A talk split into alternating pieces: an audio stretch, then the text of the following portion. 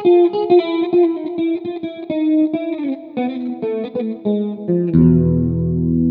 everyone. Welcome to Byzantium and Friends, a podcast about all things Byzantine and about adjacent, related, auxiliary, and friendly fields, as well as about the meaning of words. I am Anthony, your host.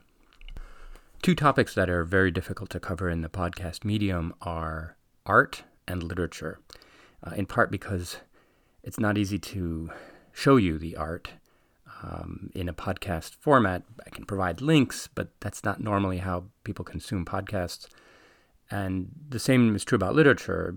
You kind of have to read it in order to be able to have a discussion about it. You know, history, by contrast, is actually constituted in the making of it, in the writing of it. Um, there's no thing that we can go look at or read that is history, independently of you know what we make of it.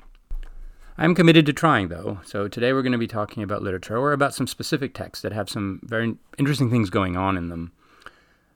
Now, let me just say, most of you probably know that Byzantine literature has had a very hostile reception generally um, in Western scholarship, down to and straight through most of the 20th century, in fact.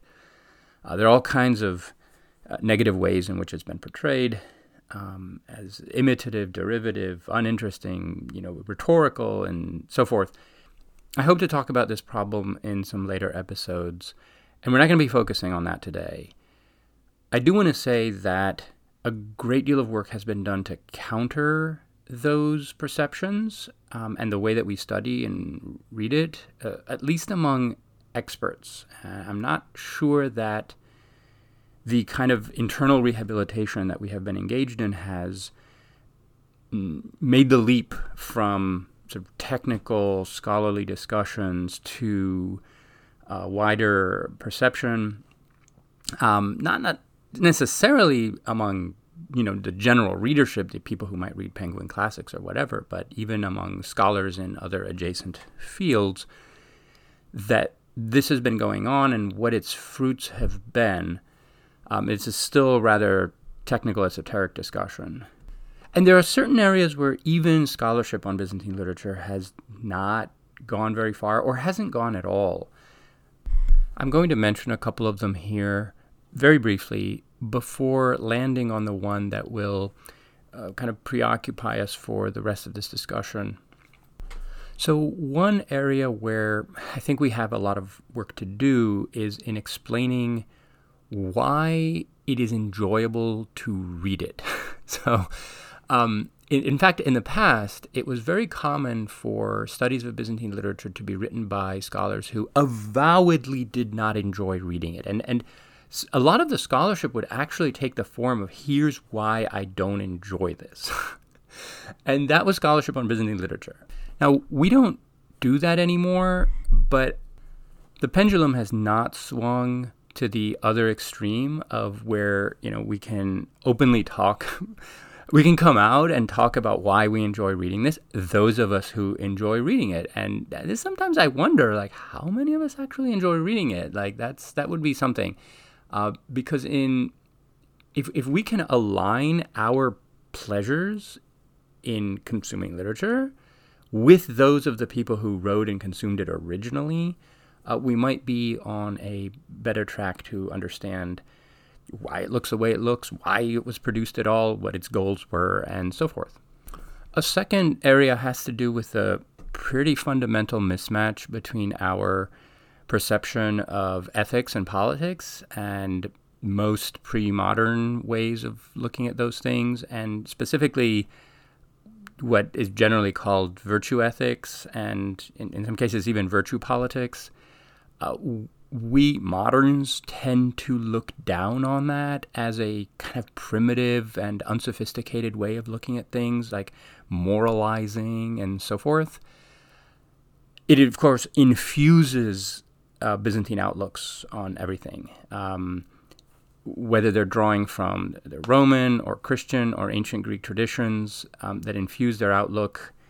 They were fundamentally and explicitly premised on an understanding of the virtues and how virtues play out in whatever domain each author is writing about. There's writing to a friend, uh, talking about a person's social behavior or a, a political ruler's uh, uh, reign. Um, these are in, infused with an understanding of how virtues are supposed to shape human action. And generally, modern audiences, we are so not attuned to that way of looking at things, and we and we find it, uh, as I said, sort of rather childish, and try to get past it. What we need to do instead is learn about how virtue ethics works, because in some respects, it's a sophist- more advanced and appropriate for human beings way of looking at uh, at the world. I'll recommend here uh, MacIntyre's After Virtue and James Hankins's uh, Virtue Politics. The third and final point I will make is that we have generally failed to find ways to attract broader audiences of non experts, even non medievalists, non historians, to read Byzantine texts precisely because so much of our scholarship is historical in interest. That is, we read text looking for historical facts for the most part, and because we tend to historicize them uh, intensely. Uh, that is, each text is read against a very specific historical background. This person wrote that in order to do this in that year. Um, the, the, the parameters of our interpretation, its horizons remain bound to very historical moments, and it's very difficult in that way to interest people in saying, hey, look, this text does this very, very interesting thing that you can use, for example, in a class about, you know, a general historical experience that um, you're, you're teaching a course on, you know, the literature of pain, for example, uh, something we'll be talking about in this episode. How do you integrate a Byzantine text uh, into a course like that? In order to do that, you do have to abstract the text from its very immediate historical moment. I, I don't mean disregard that or not try to understand it, uh, but you have to look for ways that it speaks to the human experience above and beyond um, those particular moments.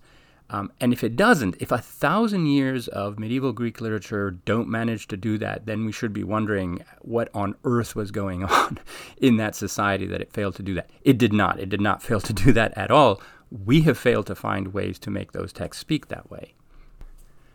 A very interesting experiment along these lines has just been performed by my guest today, Adam Goldwyn, who is a professor in the English department at North Dakota State University. He's done some very interesting work in the past on eco criticism uh, in Byzantine texts, but the book that we'll be talking about today is called Witness Literature in Byzantium Narrating Slaves, Prisoners, and Refugees. And what he looks at are texts that convey the experience of sudden captivity, enslavement, humiliation, radical insecurity in the face of the arbitrary whim and power of a person to whom you've been subjected through, you know, the, the accidents of history, war, and the like. One of the most interesting things that he does in this book is to use the um, literature of the Holocaust and of the transatlantic slave trade in order to understand how those kinds of experiences are represented um, they, and they are radical experiences. Uh, I, I, I want you all to sort of picture for a moment what it means to be stripped of all sort of social, con- political, legal contexts that define your identity uh, in, in, in most of your life, and to be thrown into a situation where you have none of the protections or even understand how th- those systems work, and to be um, so vulnerable to you know the arbitrary whims and interests of other people. And he finds that experience has actually been captured in very vivid ways by people who experienced it uh, or who claim they experienced it um, throughout Byzantine history. And we'll be talking here mostly about Eustathius of Thessaloniki and the capture of his city by the Normans in the late 12th century, but also uh, Kaminiatis, um, another uh, person from Thessaloniki who in the early 10th century was uh, captured when the city was taken and and enslaved for a while and taken off eventually to Syria to be sold as a slave or ransomed and and he wrote accounts of our of his experience.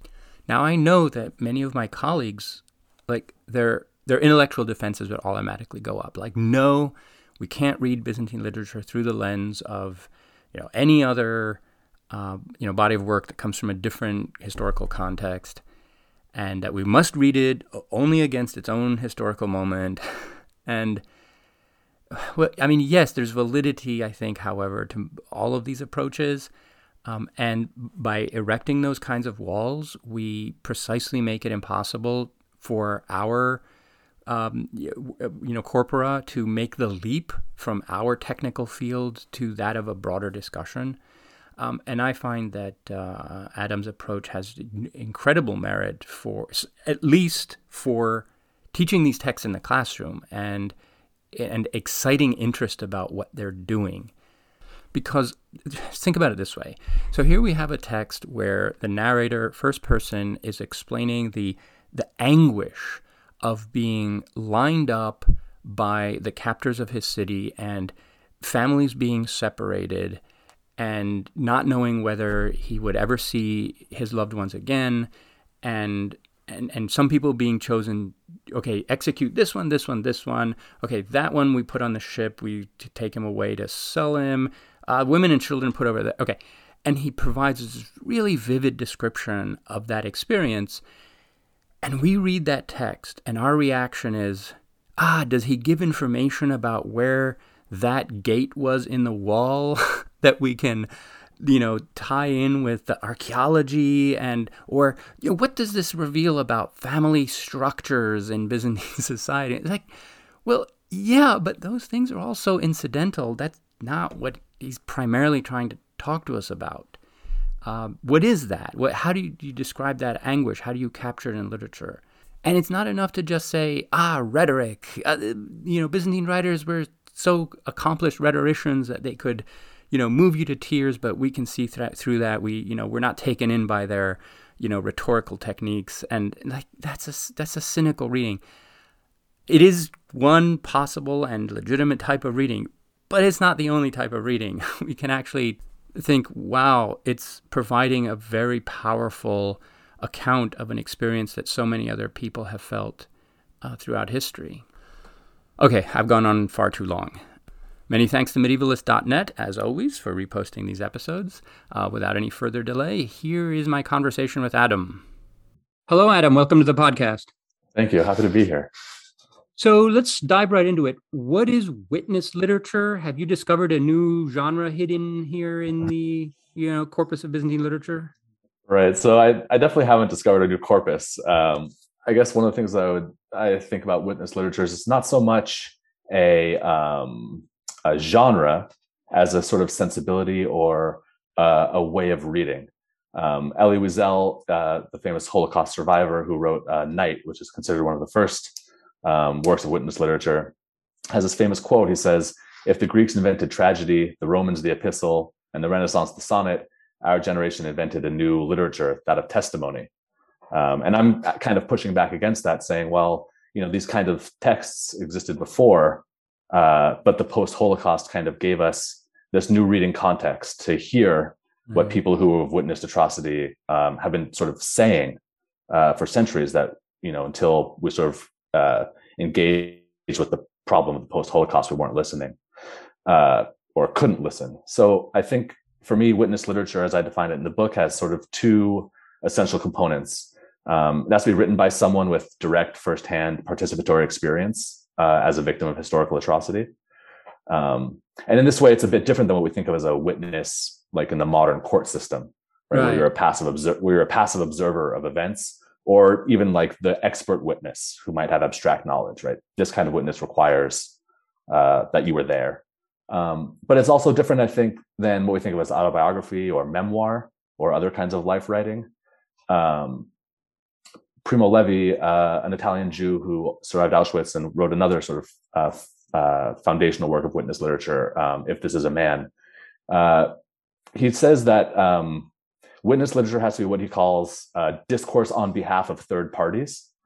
And I think this element is really important. You know, he goes on to talk about how uh, the true witness can't actually uh, narrate because the true witness is dead. Um, but the witness sort of has to narrate on their behalf. So it's sort of those two things together. Um, the the being a direct participant of the events and narrating not just about your own life, uh, but on behalf of those who can't narrate for themselves. Sure, and I have to say, I mean, reading your book and in, in particular the, the chapters on the texts that I have studied the most in the past, Eustathius and Kaminiates, that we'll be talking about today, you you do make them uh, you know more moving than i had imagined they were when i read them in the past. And i have to say that i mean at times i read them like as historical sources and that tends to be a dry kind of reading and at times i read them as this category that we're trying to come to grips with of byzantine literature that we do through rather formalized concepts of genre and, and which also tend to you know classify and render them dry in a way and you're actually looking for the human experience encoded in there and you in order to, to tease it out and correct me if i'm wrong but i think that it, in order to do that you you're comparing them to the experiences of powerlessness and enslavement and degradation that you find in literature about the holocaust and the slave trade. And and and you're doing that in order to elicit these kinds of experiences right from those byzantine texts? Is, is that is that right? Yeah i mean i think one of the things that we think about uh, is you know it happened so long ago um, but the, the the holocaust it feels so immediate um, but one of the things i think that these authors come back to time and time again is that uh, for them this was the subjective affective experiential equivalent of that uh, and I, I just need to be always very clear at the outset. I'm not making any any sort of comparison that the right. Holocaust was as bad as or no, worse. No, no, Or you know, I'm not. I, I like very tried to stay away from that. But just to say, the ways that we can read, the ways that we read Holocaust literature or uh, or slave narrative, African American slave narratives, can inform us uh, about these subjective experiences. And Eustathius, Eustathius um, of Thessaloniki, who um, uh, was present at the fall of, the, of that city in 1185, uh, he says something like, you know, this was the worst catastrophe that had ever befallen anyone. And if anyone denies that or says otherwise, you know, I'll, I'll have words with them. So, you know, we as modern historians could say, well, one conquest of one city that happened in one year, I mean, yeah, it was bad, but, you know, compared to the Holocaust, you know, that's a, a thing we can say as historians. But for Eustathius, you know he saw his whole world uh, eviscerated in a, in a moment. So he felt you know that it was the end. Yeah so let's be clear here for the audience. Your your theme is not genocide right? It, it's not about numbers no. it's not about institutions it's not about anything like that right? It's it's the way in which a very subjective experience is represented in a let's say first person narrative in a text. And this mm-hmm. could be the experience that like one person had. It doesn't you don't you know yours is not an argument of scale. It's an argument of intensity and the representation of experience. Um and so you, let's just be clear so that the audience knows what we're talking about. So let's dive into the texts. Um so you mentioned eustathius. So why don't you tell us more about who when and what's it about? And then maybe highlight some of the more striking uh, passages in the texts that that maybe inspired you to think about them along the lines of uh, you know what you found in Holocaust literature. Right. So uh, you actually did a really wonderful podcast with uh, Baukje van den Berg. Um, yeah. What was it? I, actually, I was just listening to it, and you talk about how you're sitting six feet apart. So it must yes. have been the, the very beginning of COVID. Yes, yes. Uh, so yes, go back and listen to, to that one. She just she is the expert on this other half of Eustathius, the other uh, yes, professional yes, life. Right. Um, so Eustathius of Thessaloniki was uh, uh, uh, lived basically through the entirety of the 12th century. I think his dates are 1115 to 1195. Um, the the 12th century um, has been described as uh, the Renaissance of the 12th century. So this was a time of uh, increased intellectual activity, increased artistic activity. And Eustathius was born right at the heart of this in, in Constantinople. Uh, he would go on to become sort of the perhaps the most educated man of the 12th century. Yeah, yeah, fair enough. uh, uh, uh in all of sort of Europe, right? Not just Constantinople, but uh, yeah. widely read, an orator, um, a professor, advisor to emperors.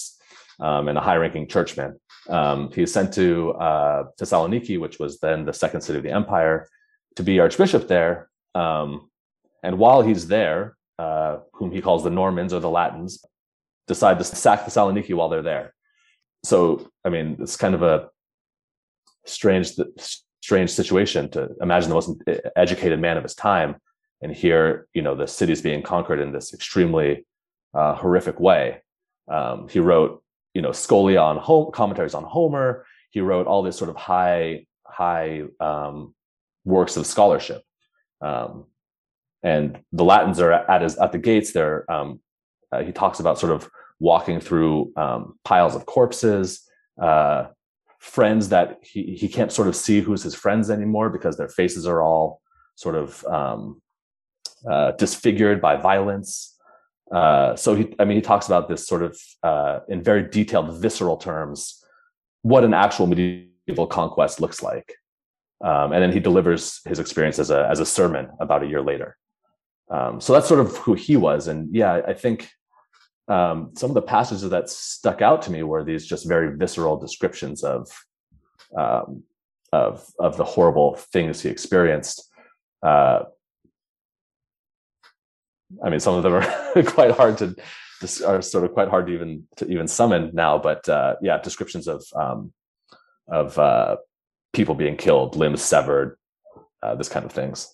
Yeah, and the element of it that you draw out is the sort of disorienting experience of being put at the mercy of another person, the arbitrary whim of another person in such a sudden reversal.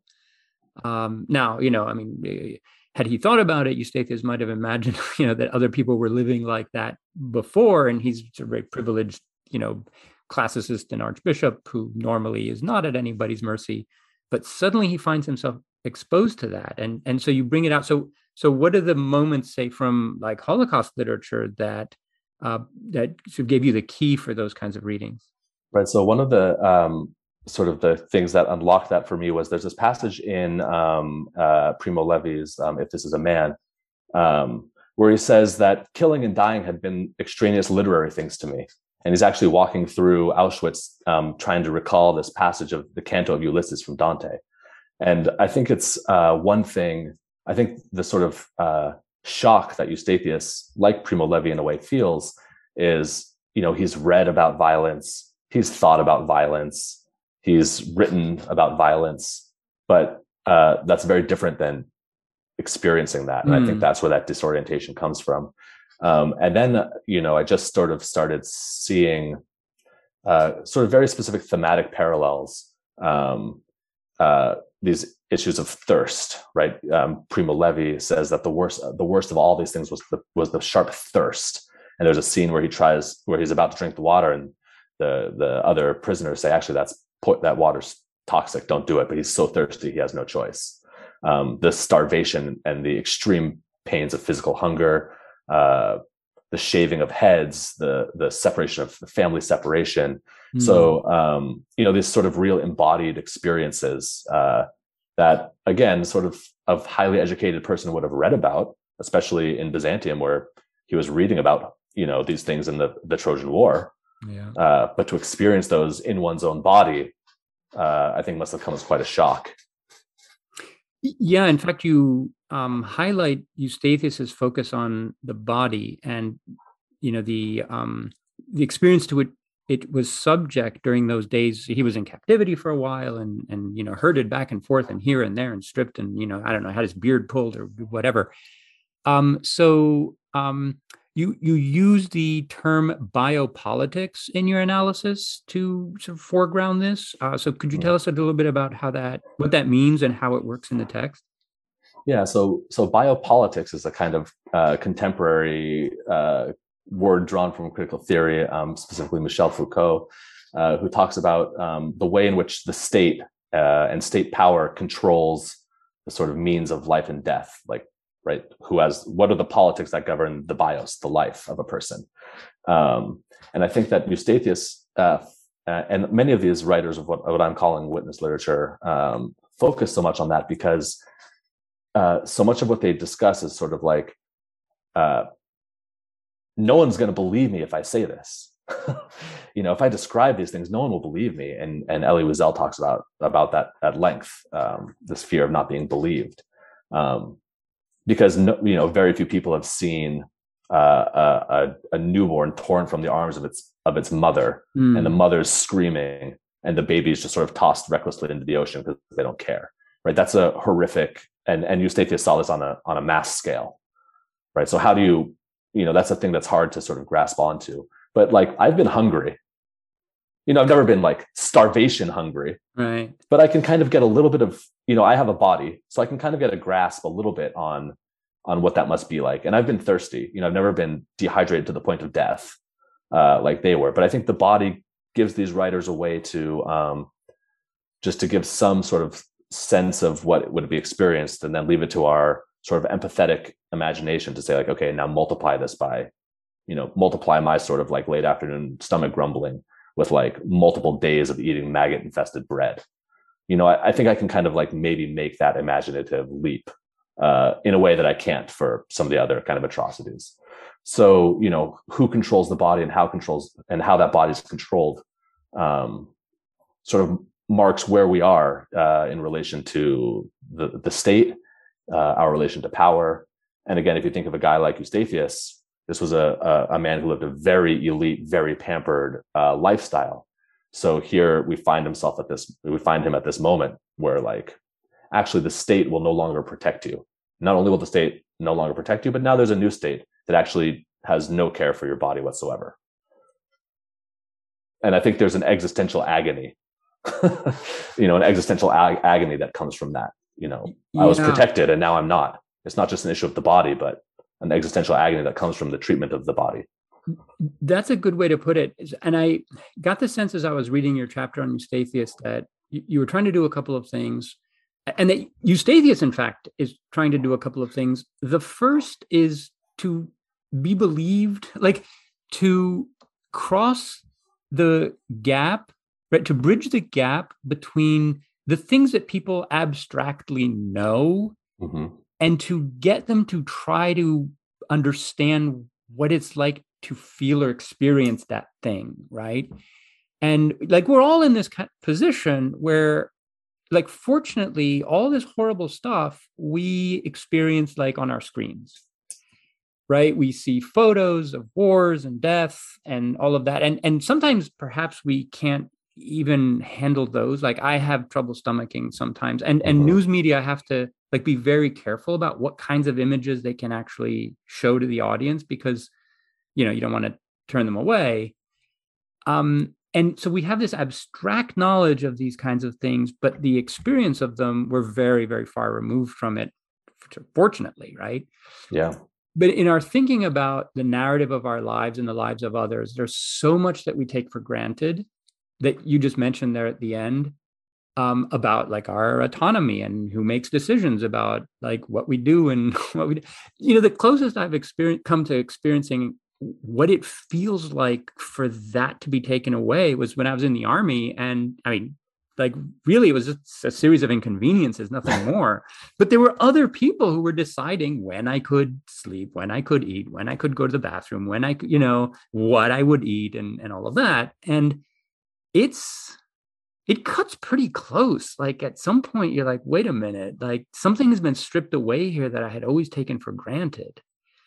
And and imagine that at the hands of a hostile well anyway so you talk about the and eustathius tries to reconstruct this space that you enter when all these conventions of law and the protections of the state and your social status and all of that when those are stripped away what's left right yeah i mean so i think one of the things that is left is the ability to uh to write and to tell one's own story and i think that um disciplines that have focused a lot on the um, uh, uh, politics of oppression, right? Uh, Eustathius was and and and John Kaminiates. These were they were, you know, the process of being captured was uh, your clothes are stripped from you, your head was shaved, your beard was shaved, which for Byzantines was a mm. all, all, medieval Europeans. There's a sort of note, uh, I think, in um, El Cid, where someone pulled his beard, and this was a sort of outrage he couldn't endure right? Yes. So you know the beard, uh, the clothes, the starvation, the hunger, the family separation, um, all these pressures to dehumanize you, uh, to strip you of your identity.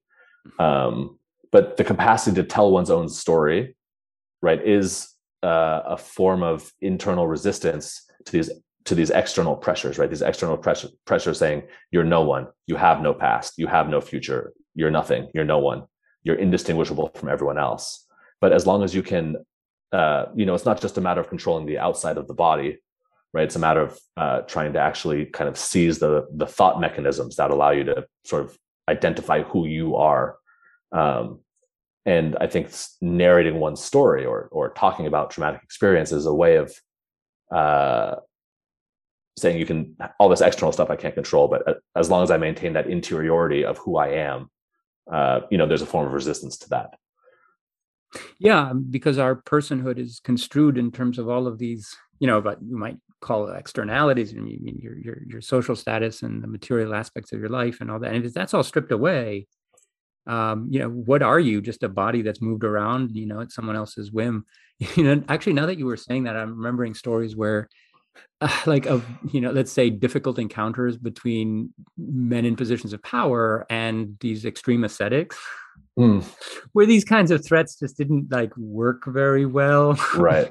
All right what are you gonna do like Yeah. I Anyway. mean, yeah yeah i remember that um so so now we mentioned that um to what degree was eustathius's representation of his experience or his own experience really coded for social class uh, or his gender or level of education um, even degrees to which he may not have been aware that he was coding for those things but occasionally you you catch him out like this is this is a function of who he was in contrast to what he became under norman occupation Right. I mean, I think that, you know, getting back to the um, sort of specifics of his biography, right? Him being the most educated man of the 12th century. Uh, and uh, I mean, uh, elite of the elite. yeah So, you know, um, and especially when we think of it in a in a medieval context, um, with modern witness literature, if we think again about the Holocaust, sort of there was an almost universal literacy among uh, people in the camps Mm, um, in a medieval context, there was very few people who could write. So, uh, in that sense, just simply having the capacity to write one's experience marked one as elite, right? We don't have the experience of the, you know, like like Levi says, you know, uh, I'm not the true witness. The true witness can't speak uh, on their own behalf. So, as being an educated, as being someone of the educated elite, um, uh, uh, that sort that definitely shapes the kind of class based consciousness that he has. Um, and also i think um, from the perspective of gender certainly uh, and this is where some of the problems of rhetoric come in. Eustathius is very um, i mean he's a very rhetorical writer in general. He's a very elegant and sophisticated writer. But sometimes uh, when he's writing about his own experience the kind of rhetorical elements uh, by which i mean the sort of artificial elements fall away. Um, but when he writes about women it's very it's very much in a sort of conventional i don't want to say Mm. rhetorical conventional way. Mm, uh, virgins were raped um, young brides lamented being separated from their new husbands. Uh, young mothers cried at, as they were being torn away from their babies. I mean all of this is um, sort of historically verifiably true. But stock. Uh, but stock. Absolutely. So the, that sort of authentic you know, like what was a woman's experience of this? Yes. we can't we can't know. We can only know what it's filtered through right. uh, what Eustathius says about it. Um, and unfortunately, there are uh, there's no sort of female Eustathius. Right. Yeah, because I can imagine that you know women would have had very diff- different kind of experience uh, of that event, uh, but I don't think he had much access to it. Yeah, especially you know being a churchman. Yes, uh, but you know now I you know not about gender, but I just remembered that Eustathius freed his slaves in his will. Mm, we have his will and he says he he actually has an anti-slavery argument uh, that might even have some vague stoic roots. I actually remember charles brand was working on this uh, before he died but i don't think he ever published anything um, that i don't know i don't know. Maybe maybe Eustathius had a kind of uh, awakening about about that. Um, but uh, so you mentioned you know rhetoric uh, in in in that sense. Um, actually, let, I want to get your reaction to the like the way in which this text has been traditionally used by scholars and i mentioned a couple ways you know in the beginning. Um, and uh, you know what have you gotten any pushback um, in any kind of initial presentations of your readings from you know byzantinists? Uh, bec- because i mean t- to be um, to be clear the text is usually um, read as historiography, even though, yeah, it's in the form of a sermon, but it's a narrative of, a, of an event that happened. And so historians rely on it a lot. Like I can tell you that, that we do, right? In the late 12th century, it's a key source. And so it's there's a premium placed on its historicity and Eustathius as a reporter. Um, and so, did, how does your reading in, interface with that kind of use of the text or disrupt it?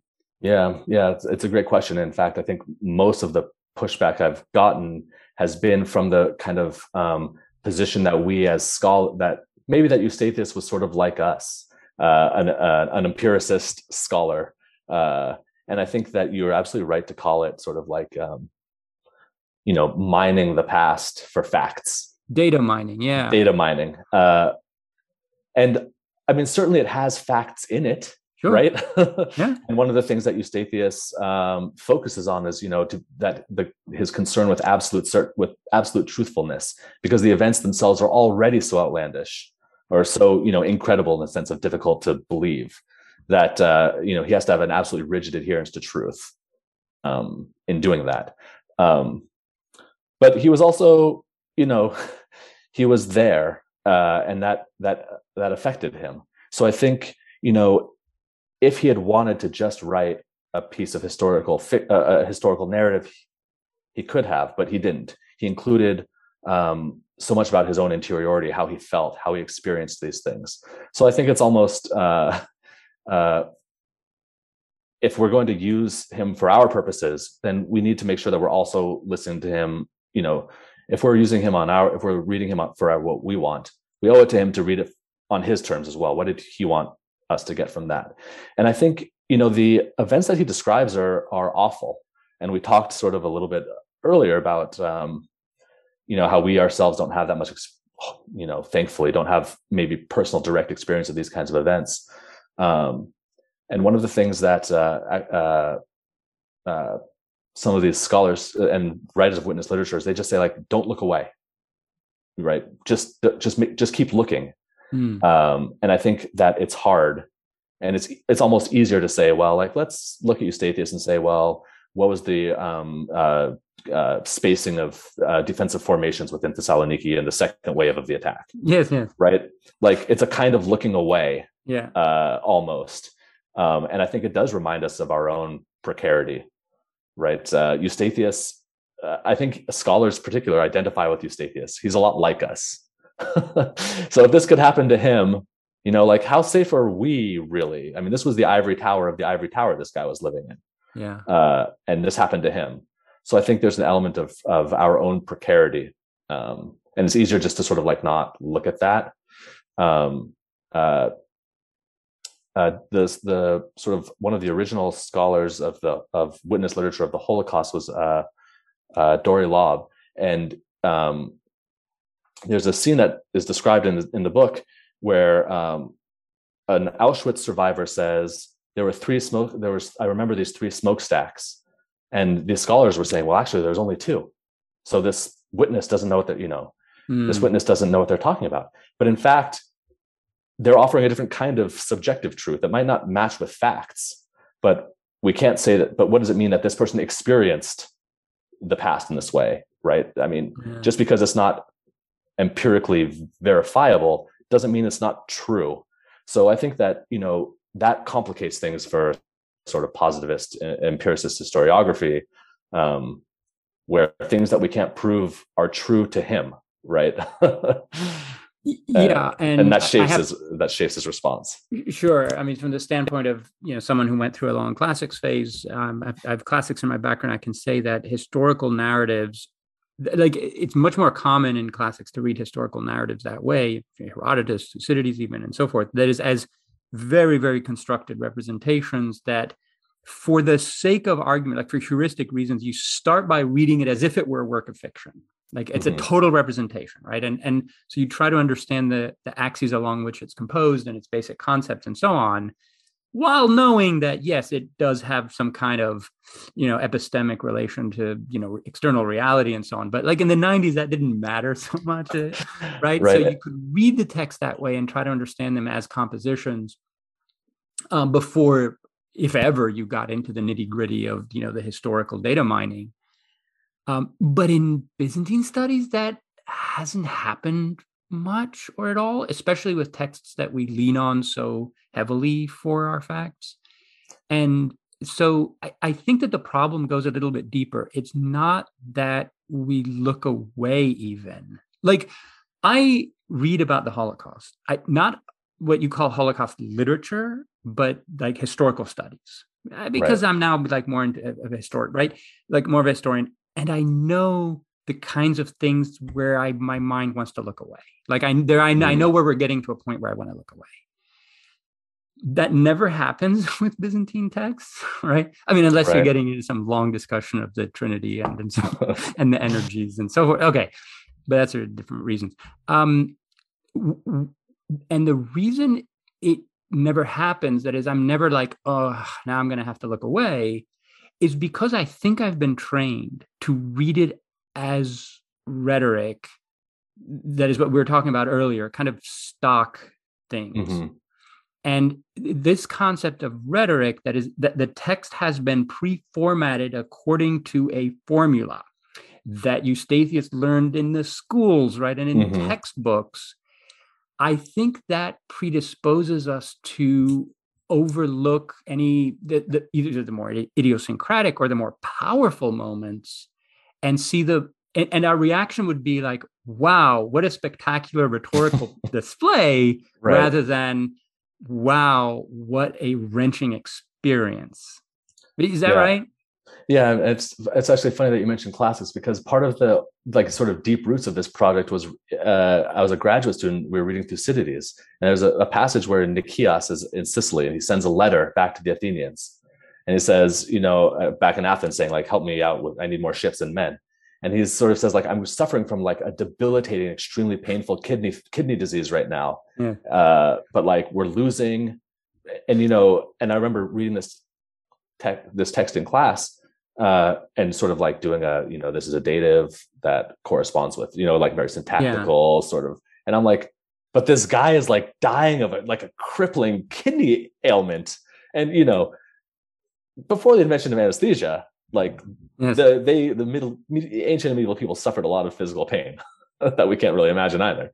Yeah. Um, and so it, I just sort of like walked out of the class in a daze, thinking like, you know, how how come we're sort of not treating the the sort of like human human element of what's happening this is texts These this is literature that's coming to us through pain um, and I think, yes, you're absolutely right. In, in Byzantium, we often think of rhetoric as being synonymous with artifice or mm. with inauthenticity or as a way of, um, you know, artfully dodging something. Uh, but one of the things that comes up again in the prologue to Eustathius, uh, uh, I mean, being a, such an elevated and um, uh, highly educated rhetor, uh, he's very well aware that he's using these rhetorical figures. And in the prologue, he's he's always saying things like, you know, how how can I write this? The, there's no there's no good word for what I'm describing here. Uh, I'm going to try and describe these events, but you know, I have to. What style should I use? If I use this elevated style, they won't. It's too right. floral. And if but, I use this basic style, it's so. I think if we think of rhetoric as you know the way through which we've pre-established emotional networks can be conveyed, uh, it doesn't take away from their truth. It's how you convey truth and emotion is through sort of conventional phrasing. That's right. But see, that exact same thing is what they say at the beginning of like every imperial oration. Right. And so we're predisposed to think, well, this is sort of either insincere or formulaic. Because yeah. none of us believe that, you know, Isaac II Angelos is just so great that, you know, words can't describe and so forth. Um, and and there he, you know, they I think he fell into his own trap. Like he he he he predisposed. Eh, anyway, you know, I. Th- no, th- you're right, and I think that part of it, uh, part of it requires, um, I don't even know how to describe it, a willful, a willful part on the reader to take them at face value. You know, which is something we're right. not trained to do. Like yes. we're trained, especially historians, right? We're trained to say, well, Eustathius he he describes in this way, but we actually know from the archaeology that slightly something different, right? We're sort of trained to right, um, right, right, right. sort of like see through the sleight of hand, to sort of penetrate through the surface uh, level to find out what they're actually saying. But I think there's some part of you know what what witness literature requires as a as a reader as a as a mode of reading, right? Is for us to sort of willfully take them uh, at face value, and I think that's really hard. Yes. No. It's, it almost makes us feel like naive fools. I know exactly what you mean. And and I think it's to your credit that you both take the texts at face value while also analyzing them in a very theoretical way. And, and that's difficult to do because you're trying to access the truth that is being conveyed in the face value rhetoricity of it. And and th- that's it's difficult to juggle all of those things. Let's move on. Let's get okay. to let's turn to Kaminiates and tell us you know who when and about what. And i'm i'm guessing it matters or not that some people believe that the text is a 14th century forgery Right, right. So yeah, okay. Let's put the 14th century forgery part. Let's put a pin in it. And let's talk okay. about who he is first. Um, so in 904, so about 300 years uh, before Eustathius, who was again 1185, uh, when Thessaloniki was sacked prior um, in 904 um, uh, by actually a Greek, a Greek-born convert to Islam who came back as a kind of pirate named Leo of Tripoli. Uh, he sacked the city. Um, and took um, says I think twenty thousand slaves. Um, uh, was educated. Um, he was a sort of mid-level church bureaucrat, um, but not nearly on the sort of not nearly at the level of of Eustathius of Thessaloniki. Sure. Um, sort of a, a, mid-level mid-level bureaucrat, um, and uh, he's captured. They're all hard. They're all all the captives are corralled into the harbor of Thessaloniki, which is one of the most harrowing scenes I think in all of literature. And again, these descriptions of uh, families being torn apart, um, people being killed.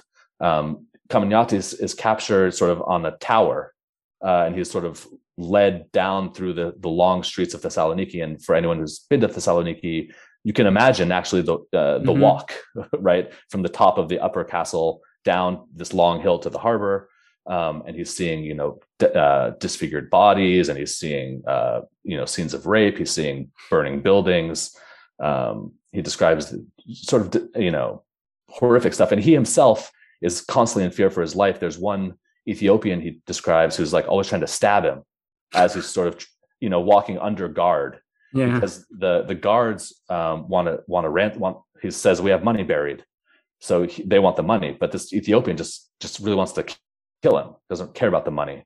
So as he's walking, he's constantly trying to stab uh, Kaminiates as he's walking down.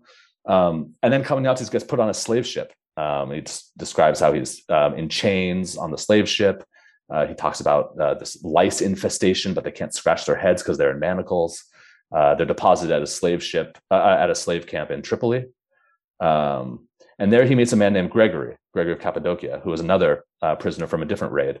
And Gregory gets taken to Antioch, um, and what we have is a letter from John Kaminiates to Gregory of Cappadocia uh, in response to a letter that we don't have that Gregory wrote to John. Uh, so John Kaminiates' letter says, "I'm writing in response to to your letter. Um, you asked, you know, how we came to this." Uh, and what our fate will be from here, and how we arrived in this current situation, and that's the sort of um, backdrop for Kaminiates' description of his of his life. Um, so many people think that this is a forgery, a, a, 14th century forgery. Um, uh, and many of these arguments are again sort of like empiricist historicism. Yeah. yeah. How how you know what are the mechanics of um, letter writing and letter sending in you know slave camps in the 10th, in the early 10th century? Um, I think that there's a fairly simple answer, which was they wanted the ransom. So it was in their interest to make sure that ransom letters Mhm. got sent out. Um, so one of the things that I mean, I kind of think that Kaminiates used this um, uh, the genre of the oppressor, right? Like write a ransom note, but he used it in a way that reinforced his own sort of sense of identity and who he was by writing something really uh, both harrowing and profound. Mhm. Um, so that's a little bit of the background of, uh, and also I guess there's a second point, which is, uh, and this is I don't know, maybe more controversial or falsifiable, but I'm also not sure it matters because uh, if one is actually uh, having this experience, or if one is writing um, to emulate the voice of someone who had that experience, the end result is so could be so similar that we still get access to what a Byzantine must have felt like as a slave, or what a Byzantine must have felt like it would have felt like to be a slave. So either way, we're getting some insight into uh, the interiority of Byzantine slavery. Yeah, and enslavement of sort of free Roman citizens in Byzantium. And this is a topic that I've covered in previous podcasts with Noah Lenski on slavery and um, with uh, Alexander Sarantis on raids. And e- either time you place the text, whether in the early 10th century or in the 15th, I think, those were both periods when very large numbers of sort of even urban free citizens were being taken captive and enslaved, whether by the um, Arab raiders or the Turks or you know Venetians or whatever, um, and in, in very large numbers. Like this was a social experience, right? A lot of people experience this sort of thing. Um, and so, and by the way, I'm of personally not convinced of the arguments for a later date, and they tend to be very technical. Like, well, it mentions this office, which Right. is not attested until the next century. And it's like, well, unless it's attested here. I mean, anyway, whatever. Um, so, to what category of modern literature do you compare Kaminiates' account? Uh, what are the common features? Right. So the text that I, that I spend the most time comparing um, to is uh, the interesting narrative of the life of Olaudah uh, Equiano, which was one of the most influential African American slave narratives um, published in 1789. Um, and one thing that uh, really grabbed me about that comparison uh, is what we've just been talking about. Um, this idea that this never really happened; these people didn't exist, uh, and this was actually sort of really central to the reception of um, Equiano's own uh, autobiography when it appeared there was a whole variety of sort of like new book reviews and newspapers, say, uh, you know, saying all this is false, it never happened.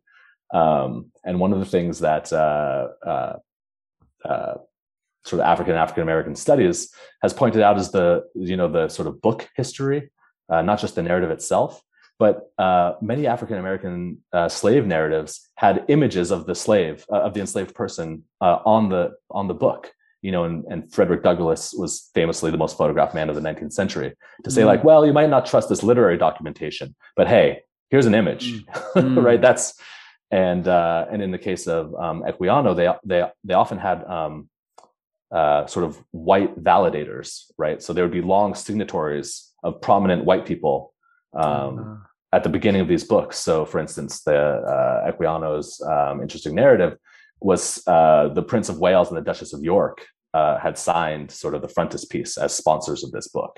Hmm. Um, so I think there's an interesting sort of parallel in the way that you know many of these writers were thinking to themselves like, no one's going to believe me, and here we have modern scholars saying, well, it's probably a later forgery, you know. So again, like my willful, you know, I had to will my, I made myself willfully naive to say like it might be a forgery, but let's just like do a thought experiment. If it, uh, if it is real, what can we Hmm. you know what does it show us if it is real like let's think i don't need to dismiss the issue of whether it's not real if it's not real then that's a thing for historians to debate but like what happens if we think it is real um, and i think you know again when we think about um, when uh, what makes equiano's narrative so um, so powerful is it's one of the few uh, that actually describe the middle the middle passage so um, most slave narratives were written by um, enslaved people born in the Americas. But Equiano was actually born. Well, there's actually a modern debate that says he was actually born in North uh, North Carolina, and the Middle Passage part was the falsification. But for our purposes, uh, uh, he was he was born in what's modern day Benin and was kidnapped as a child, uh, transported along with he's carried with his sister um, to the coast, and there they're separated. Um, he's transported across the Middle Passage, and so you know, seeing that it's one of the only places in literature where we get to actually see the inside of a slave ship. And so something like that, that's very similar with with Kaminiates. We know these slaves are being transported by ship vast distances, um, but there's no other medieval Greek source yeah. that can show us the inside of a, a slave ship or that can show us the affective, subjective experience of what it was like to be transported. And I think mm-hmm. that that's among the most yeah i mean it's just a it's a powerful it's a powerful passage and you know coming back to sort of our earlier discussion of um like no one would read Elie Wiesel's Night and say like, well, and this is how long the electrified wires were on the edge of Auschwitz. It's like you can find that in there, yeah. But if you're if you're sort of measuring concentration camp uh, architecture, it's like you're kind of missing some really central element to what's happening. yeah, you're missing the point. And so I think you know the same with the same with um, Kaminiates. So why do you focus in your reading of Kaminiates on the theme of selection? So what does that mean, and how does it appear in his text? Right. So you know, as I was sort of trying to push back against, as we've been discussing, this sort of empiricist, uh, you know, what are the facts that we can get from this text? So I really sort of wanted to sort of focus in on the most, uh, to say like, actually, there's really horrific, painful stuff that's going on in, in this text. Um, and selection was the uh, uh selection with a K, and I spell it with a K in the book. Is the is the sorting process um, that was used uh, in Nazi concentration camps. So when you arrived at the camp, uh, you would be sorted by gender, um, you would be shaved, you'd be given, you know, uh, new clothes, uh, then you'd be sort of lined up. And the concentration camp guards would say, "You live, you die. You live, you die. Uh, you go to this, you go work in this area, you go work in that area." Um, and that's that was selection. And the and the inmates talk about even during, you know, during their incarceration, um, they would wake up in the mornings and there'd be some mornings they would have selection, and they would say, "You off to the crematoria, the rest of you back to work." Um, uh, and in the African American slave African slave context, there was a similar location. It was called the Barracoon, which was sort of the holding the holding prison on the African coast, where they would decide who gets shipped off and where, um, who gets sent back. Um, and this sort of uh, this this moment is the moment where uh, uh, Foucault calls it the moment of sovereign decision, right? Where you sort of fully come to realize uh, someone else has complete power over your life and death. Uh, and that's that moment kind of causes a, uh, a kind of rupture, right? I mean, again, like something that we, you know, thankfully haven't, don't have to, can't have an experience of, but uh, to imagine the trauma of, of that mm-hmm. moment, you know, so for me, that moment of sovereign decision just sort of crystallizes the stakes of of what I'm trying to uh, of what I was trying to sort of highlight um, in these texts. That these are texts um, in which people are suffering the extreme extremes of emotion, uh, watching the entirety of their previous world sort of uh, collapse in an instant, and sort of grappling with the question of like, well, what does that mean now? Yeah. Um, so I remember Leonora Neville in her book on gender in Byzantium, actually the first episode that we recorded for this podcast. Um, she talks a lot about Kaminiates and his concern, among other things, in his narrative to maintain his gender dignity in mm-hmm. a way, right? Like to, uh, in various ways, show that he's kind of a little bit sort of aloof or sort of capable of stoically withstanding all of this and and, and all that. Um, so do, do you see that also in the narrative and what other things is he trying to accomplish? Well, what's he trying to tell his reader about himself going through these experiences?